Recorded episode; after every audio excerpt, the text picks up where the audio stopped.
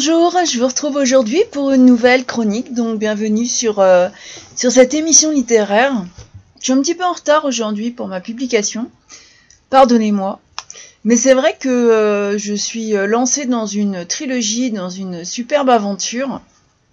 Euh, je vous avais déjà parlé du premier opus, donc vous pouvez revenir en avant sur les émissions si vous voulez découvrir si vous arrivez seulement maintenant et que euh, vous n'avez pas écouté euh, l'émission sur le premier opus de cette euh, formidable trilogie qui s'appelle Gardria. Aujourd'hui, je parle du tome 2 qui, qui s'intitule Au zénith de la confrontation. Le résumé de l'auteur est très très précis et du coup j'ai pas voulu revenir sur l'histoire. La quatrième, le quatrième de couverture explique que bon, le mystère qui, unit la, la démone Lilith et l'ange Gabriel est levé. Pour autant, euh, les explications soulèvent beaucoup plus de difficultés que, que prévu. Parce qu'en fait, euh, le prince a les yeux sur son royaume, Sir Garak, et, malheureusement sa longue absence, euh, couplée à l'annonce de sa mort hein, aux enfers, a relancé évidemment toutes les velléités des autres seigneurs sur ces terres. Donc même la déesse Asmodée tend à désigner un successeur au trône. Alors euh, en la personne d'un nouveau personnage qu'on n'avait pas dans le premier, qui est Shaitana, et, euh, et le temps est compté euh, Lilith euh, doit retourner dans son royaume sans attendre. Et euh, c'est vrai que cette, cette réaction ne peut pas s'opposer à celle de Gabriel, qui est toujours plongé dans un profond mutisme, Dès lors que, les cieux sont évoqués, donc c'est vrai qu'elle est... Euh, je parlerai après de ce personnage, mais pourtant, euh, les plus hautes sphères du, pouvoir euh, angélique ont eu vent de sa survie, sans qu'aucune action n'ait été menée. Hein. alors que les, les, fantômes du passé viennent tourmenter la démone et influencent d'ailleurs dangereusement le présent, les deux, comparses vont tenter de briser ce lien qui les entrave, donc on se demande si elles y parviendront, si elles vont surmonter les, euh, noirs dessins des seigneurs, euh, qu'est-ce qui va se passer à Elitista et quel lien Azrael entretient-il réellement avec la fondatrice? Donc ça c'est euh, les informations de, de la quatrième de couverture. Et c'est vrai que c'est pour ça que je reviens pas sur l'histoire. Je trouve que, ce résumé en dit déjà euh, beaucoup. Moi, je préfère partager mon, impression de lecture euh, sur cet univers fabuleux parce que le premier tome, je l'avais trouvé écrit avec un, humour vraiment décalé. C'était euh, Ange et, démons. Euh, donc évidemment, euh, de, dans le tome 1, elles sont euh, liées par un sort qui a été jeté, qui devait normalement tuer l'une des deux, et qui finalement les a les a soudées, c'est-à-dire que si, euh, si l'une meurt, l'autre aussi, donc elles sont quand même bien enquiquinées. Et dans le, dans le premier opus, elles cherchent une solution pour euh, ben, chacune retourner euh, à ses activités.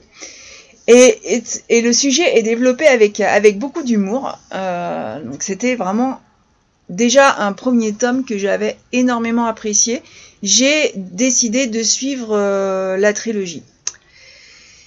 Dans ce deuxième opus, Ange et démons vont dévoiler la profondeur de leurs sentiments avec un voile de romance qui était si c'était relativement inattendu quand même.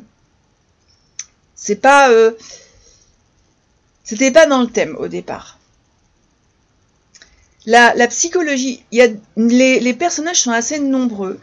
Et, euh, et j'ai trouvé que la psychologie des, des, personnages était un bel exercice de style développé par la romancière parce que euh, son, son, imaginaire à elle, donc à, à travers ce, cet, cet, exercice de style, elle, elle, a réussi à me, à me transporter bien au-delà de, de ce Ouais, on va pouvoir dire que c'est du médiéval fantastique que j'avais découvert dans le premier opus, mais au, au moment où j'enregistre euh, cette émission, je vous avoue que j'ai à peine, enfin, je viens de terminer euh, le deuxième opus, dont la fin est du, c'est vraiment le, le, rebondissement, le, enfin, il y a plein de rebondissements dedans.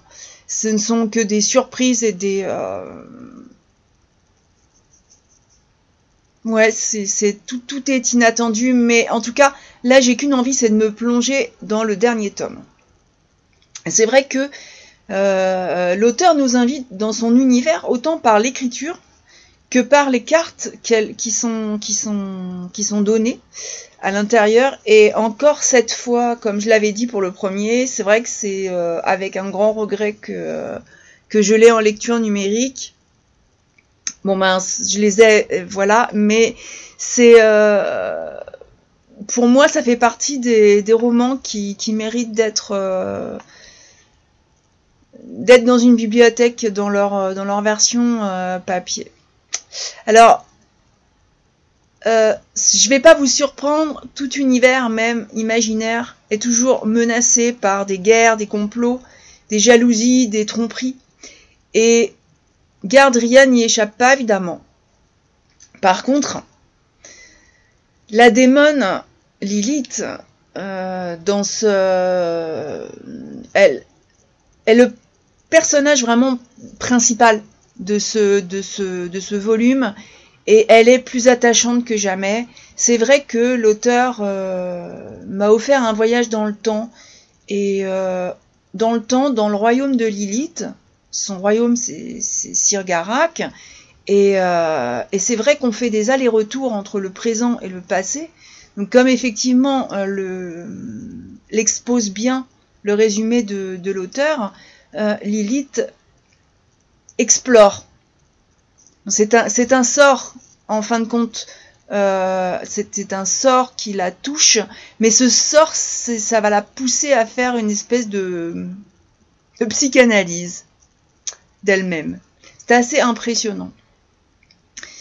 Gardrias, sérieusement, n'est pas du tout un conte de fées où on va distinguer aisément le, les bons et les mauvais. C'est pas du tout. Euh, ça va bien au-delà de ça. D'ailleurs, c'est quand même précisé que c'est une lecture euh, pour adultes.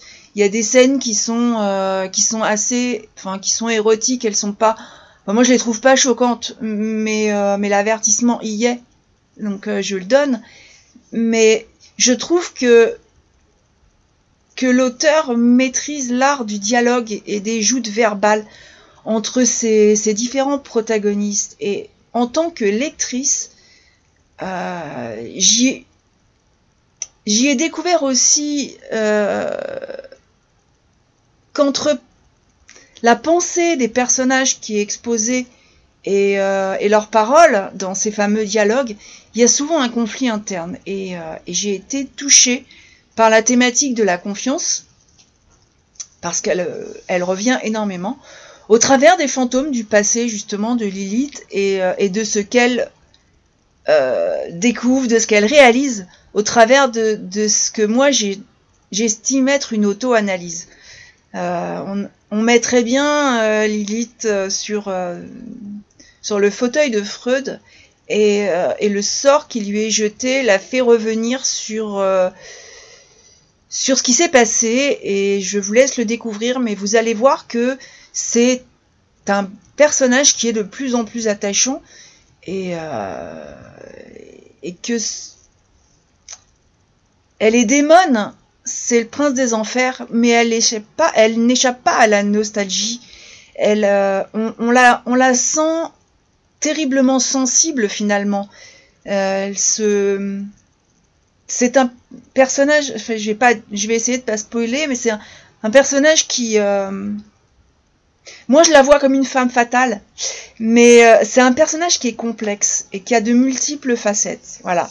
Euh, je crois que, personnellement, j'y ai retrouvé une partie de moi-même parce que elle encaisse quand même pas mal de, révélations et je pense que on est tous un peu on peut tous, enfin, sur toutes, je vais dire, se retrouver dans ce, dans ce personnage très très féminin euh, qui, euh, qui revient sur, euh, sur l'amour, sur, donc sur la confiance, sur, sur ce qui fait qu'elle est, qu'elle est ce qu'elle est.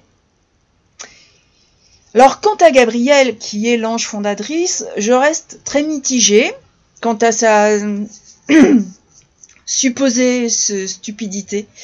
Parce que je, je sais pas, alors peut-être que je vais la découvrir après, mais euh, je pense pas qu'elle soit si demeurée qu'elle veut le faire croire. En fait, les anges sont tout aussi complotistes et relativement hypocrites, euh, autant dans le, dans le combat que, que dans que, qu'en amour. Et, euh, et je pense que, que cette que cet ange, que cette, la fondatrice mérite d'être mieux connue. Alors, on en reparlera peut-être après que j'ai lu le, le prochain opus. Mais c'est vrai que D'ailleurs, elle est, elle est assez effacée de ce, de ce volume. Elle est là, elle est présente. Quand elle est présente, elle est, euh, euh, franchement, de mon point de vue, elle est, détestable. Après, c'est mon euh, ressenti lecture, je la trouve vraiment odieuse. Même dans sa façon d'utiliser sa magie, son pouvoir, euh, la question est posée quel lien Azrael entretient-il réellement avec elle? Alors j'ai pas la réponse à cette question, mais n'empêche que Azrael est quand même l'ange de la, séduction euh, c'est avec dont, la magie, dont, le pouvoir est destructeur. Et, euh, et cette magie est tout aussi surprenante parce que habituellement dans les romans fantasy, euh, bon bah la magie, elle est là, elle est illimitée. Et ben dans Gardria, vous allez être surpris parce que l'auteur nous donne à réfléchir justement sur l'usage de ce pouvoir l'usage de la parcimonie. le pouvoir, je, ne donnerai pas le nom pour pas spoiler parce que vous allez être surpris, mais euh, ils font appel à leur, euh, à leur pouvoir magique, mais c'est pas une connexion ADSL. Euh, chaque acte demande quand même une réflexion sur l'utilisation, sur la capacité réelle euh, ce pouvoir est à utiliser avec stratégie et réflexion parce que il, euh, il est variable. Donc il peut euh, s'épuiser, se recharger. Et sous cette aventure qui est vraiment fabuleuse, bien entendu, parce que c'est vrai que c'est avant tout une saga détonnante. Mais n'empêche que euh, sous cette aventure qui nous transporte loin de notre monde, hein, les thématiques m'ont interpellée personnellement parce que euh, j'y ai trouvé de nombreuses pistes de réflexion sur, euh, la nature des relations, des interrelations entre eux qu'on peut avoir que ce soit que ce dans un roman ou que ce soit dans le monde réel, euh, je trouve que le personnage de Lilith nous pousse un peu dans nos retranchements. C'est vrai que voilà que rien n'est jamais parfait et, euh, et que nos croyances méritent sûrement toujours un nouveau tour d'horizon.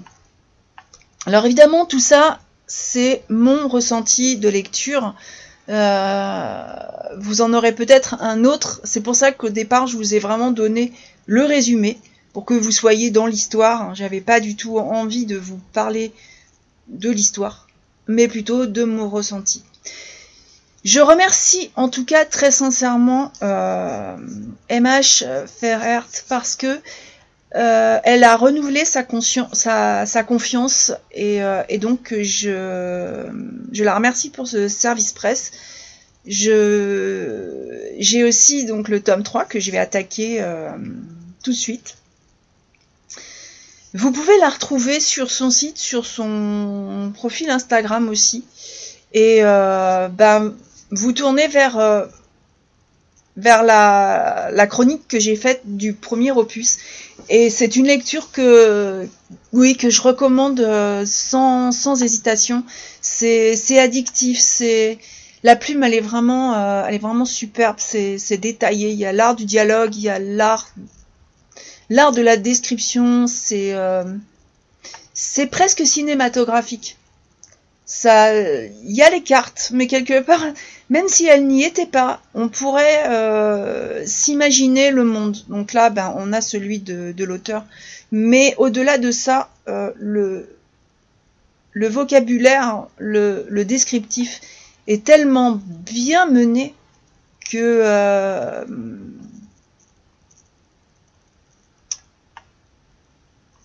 qu'on les ressent. Enfin, personnellement, mon imaginaire a très bien ressenti les différentes strates dans les anges, dans les démons, dans le, dans le royaume des humains. C'est euh, c'est quelque chose qui est, qui est d'une construction euh, vraiment euh, assez. c'est travaillé. c'est travaillé, ou cet auteur a un don particulier, mais en tout cas, c'est vraiment une plume extraordinaire que moi je suivrai. Donc apparemment, elle a entrepris une nouvelle saga. C'est vraiment un auteur à suivre en auto-édition. Donc voilà, je vais pas en dire plus pour, euh, vous laisser le plaisir de, cette lecture qui est vraiment, euh, oui, vraiment un bon moment d'évasion. je vous retrouve très prochainement pour, une nouvelle chronique. Et euh, voilà, je vous souhaite une très bonne semaine et je vous dis à la prochaine